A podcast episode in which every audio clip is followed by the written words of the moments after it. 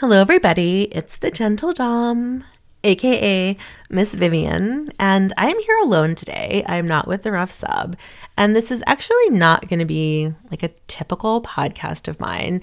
Um, I know I've been really, really pathetic with my podcast, and the reason for that is just because I've had just a lot of things going on in my life, and kink has just kind of taken a back seat. I really haven't had very much that's exciting to share with everybody.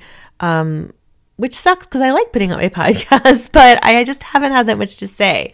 Um, and then yesterday, I had a kind of fun thing happen. I got awarded one of the uh, top 100 sex bloggers um, by by a blogger. by by Chaturbate by Chaturbate. Um, yeah, I feel really bad. I actually don't really know this blogger very well, but I do know that like Ferns has gotten it before, and so I feel really in good company with that. Um, and I was like 40 on the list. I was not in the top 10, but hey, that was like very flattering because my blog has been a complete dumpster fire for the last like over a year because I just haven't really put much on there. So that was that was cool. I felt really flattered and I and I really was like, gosh, I really need to write more because the whole reason that I got into doing this was that I was writing. Like I had this blog and I was writing about stuff related to femdom. And then when I got into doing like online domination and I realized, oh, I can get paid a lot more money for this. like actually I can get paid any money for this as opposed to writing. Um, it just kind of took over and then my writing fell by the wayside because I just don't usually have time. So um, I guess not getting nominated or getting awarded this this like little award made me feel really good. And it also made me feel like I should be writing more. So I turned on NiteFlirt today and I was going to start taking calls, but Tuesdays are just like notoriously slow for me. And I was like, I just don't want to do this. I want to write. And there was something that I have been wanting to write about for a long time. In fact, I have occasionally written about it and then I just don't publish it because, um, I mean, I guess it's for a couple reasons. One, it feels really vulnerable to me. Um, two, I worry about saying the wrong things or like things coming out the wrong way. Um, and then three, I guess I I don't know. Like it, it doesn't. Some of it doesn't feel like it's my story to talk about.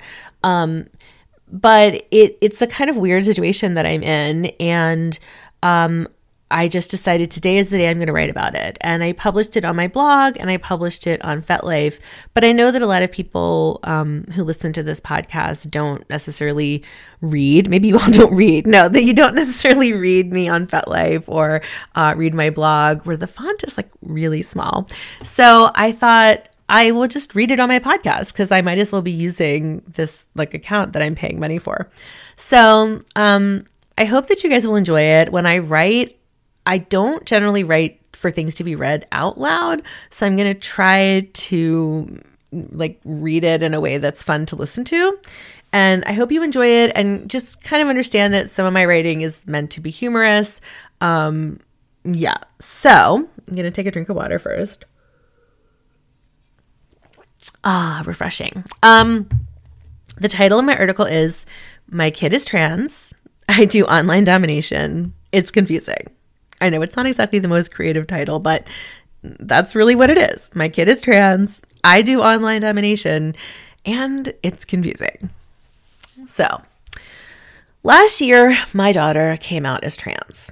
And I'm on a bunch of support groups for cis parents of trans kids. And I could have written about this there. I mean, I have written about various aspects of this experience there. But there are other aspects of it that get more confusing for me that I just can't talk about in vanilla spaces because I do online domination work. And if you aren't familiar with online domination work, mm, it involves quite a lot of male identifying people who like to be erotically humiliated for presenting as feminine. Uh, did I say that politically correctly? Because basically, it means that a lot of guys want to be treated like sissy whores who like to be fucked in their boy pussies or girl pussies or girl pussies and have their little clitties leak and get locked up in chastity. Not to mention the guys who want me to order them to be topped by quote unquote she males or quote unquote T girls. I guess partially because they think it's hot and maybe because they think it's humiliating. Although I've never quite understood why they don't just call actual trans women instead of a cis woman, but it also involves talking to a fair number of people who start off by telling me that they just identify as men who like dressing up as women for funsies. But then gradually they start revealing more and more that it goes beyond just dressing up and that sometimes, maybe all the time, they feel like women. I often prefer these colors because I don't personally find anything humiliating about being feminine, although the first kind are admittedly fun to talk to because it's pretty easy to humiliate someone with common femdom tropes, and you have to be more intellectually engaged to have a sensitive erotic experience with people who are sort of struggling with gender issues. Plus, I do just like telling people to gag on cock. It's fun to say. Try it. Now. I've had kind of a journey with my feelings about sissy play, which is different than erotic feminization. I have actually always had kind of a thing for male androgyny, probably thanks to a formative sexual experience involving Tim Curry and my bathtub faucet. I used to think that sissy play was misogynistic and gross, like parodying the most stereotypical aspects of being a woman.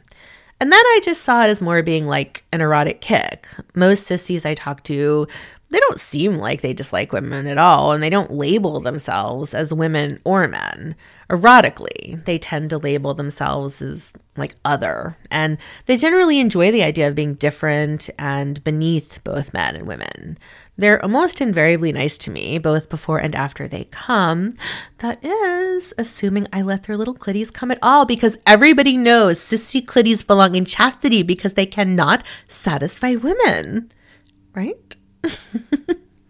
then, after my kid came out and I started delving into a lot of trans literature and spending way too much time on Reddit, I learned, realized that sometimes sissy play, as well as other forms of erotic feminization, can be a gateway to recognizing oneself as being trans.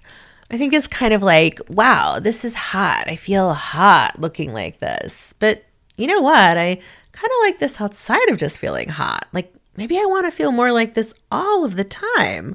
Also, I've always just felt this innate desire to be paid less than my peers for doing the same amount of work. And gosh, I'd really like to take on some more emotional labor and join the PTA, even though it's clearly just a scheme to force me to sell wrapping paper to my friends and family. Then I started secretly pathologizing all of my feminization customers, wanting to ask them all kinds of personal questions about how they identified and why, which I could not really do because they're not talking to me for therapy. Most of them, anyway. They're talking to me because they want to get off, and rightfully so. They're paying for a service. Plus, it's just kind of hard to have a serious conversation about gender identity with somebody talking in little girl voice asking nicely to lick up her own cum. then sometimes my thoughts would turn to my kid, and I would immediately shut that shit right down because my kid is a virgin angel, and la la la la la. I do not want to hear anything stating otherwise. Okay, yeah, she picked out the pink anime thigh highs, and I've randomly seen them around her room, but anyone can like pink anime thigh highs, right? Doesn't mean you're feeling anything sexual while wearing them. And fuck Ray Blanchard and TERFs and autogynephilia bullshit that says that trans lesbians are all just fetishes who are hot for themselves as women. Because you know what? Cis women are hot for themselves as women too. I get way more turned on thinking about me being an object of desire than actually desiring anyone else. Men are gross, but maybe I'm also just kind of a narcissist. Then again, I also admit that I do talk to a lot of obvious fetishists on a day to day basis. I think, unless they're all secretly trans women so deeply in the closet that they don't realize it. Okay, like maybe 50% of them. It's not my business. I have all kinds of fantasies that don't reflect what I want in reality, and maybe some that do. I have absolutely no idea how many of my callers have kinks, and how many are dealing with gender dysphoria and or if there's some kind of overlap between some of them. This has sometimes put me in kind of a weird place regarding guys, and I'm going to call them guys because they call themselves guys, who want to explore feminization fantasies with me. One, I have at times ended up defending sissies to other online DOMs. In fact, I got in a giant fight about it to the point that I ended up dropping out of all of my sex worker support groups because I felt like so many other online quote unquote DOMs, and yeah, I'm being bitchy there on purpose, We're really kind of transphobic, whether they realized it or not. I've also questioned whether I'm a little transphobic for a variety of reasons, but that's a different essay, and I'm obviously going to try to work on those feelings. I think most cis people are probably at least a little transphobic, whether they realize it or not, especially if you went to high school when the height of amusement at pep rallies was the football players dressing up like cheerleaders and mincing around the gym with pom poms. Two, I was conflicted because the right wing shitbags are doing everything in their power to portray trans women as deviants and predators. And that affects my daughter, who is completely not a deviant, unlike her mother. In fact, she tells me I dress slutty, like on a day to day basis. so I admit that sissies make me cringe a little. You can see ContraPoints for more about that. Side note, I am basically in love with Natalie Wynn. I think she would call it a parasocial relationship. So, like, I think it's totally fine that you want to call your penis a clitty and your asshole a girl pussy and dress up in frilly panties and have me call you a good girl for getting fucked hard by a big, thick, dominant man while my friends all watch and laugh at you, which is, of course, how all dominant women enjoy spending their time. I can't count the number of Fridays this year I've spent laughing at sissy clitties with my friends while we all wear latex dresses and strap on harnesses and uncomfortable five inch heels. Not you? Hmm?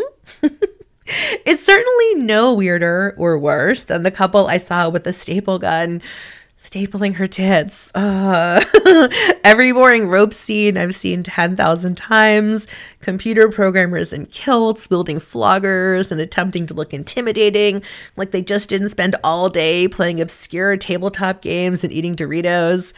I know that one's gonna like cut really quick. I'm gonna I'm gonna get in trouble for that one. Or Jerry Falwell Jr.'s definitely not cuckolding relationship with his wife and the pool boy. Such a stereotype, but they really did meet him at the pool. But just like, can we keep it on the down low? Unlike Jerry Falwell Jr., can we not tell Ben Shapiro about this or Blair fucking White? Blair knows. I'll bet Blair would have been calling me if she'd been doing this eight years ago. well, that's if I'd been doing this eight years ago. Who knows about Blair? Because I want my kid to be safe and not fetishized unless she wants to be. I want people to think of my kid as a fine, upstanding citizen and not the, if not proud, then comfortable degenerate who is her mother because I have privilege. I have the privilege of being a white cis woman. It's only my reproductive rights half the country is trying to take away. and I don't show my face, and most of the people I know don't know what I'm currently doing for money, totally out of my free will. Because it's kind of creative, because I like talking about sex, because it pays more than any jobs I could ever get with my graduate degree, because people are judgmental. In fact, one of the reasons I have an in depth talked about this before is because I'm afraid of people finding out what I do and saying that's why my kid is trans, that I messed up my kid because I live an alternative lifestyle.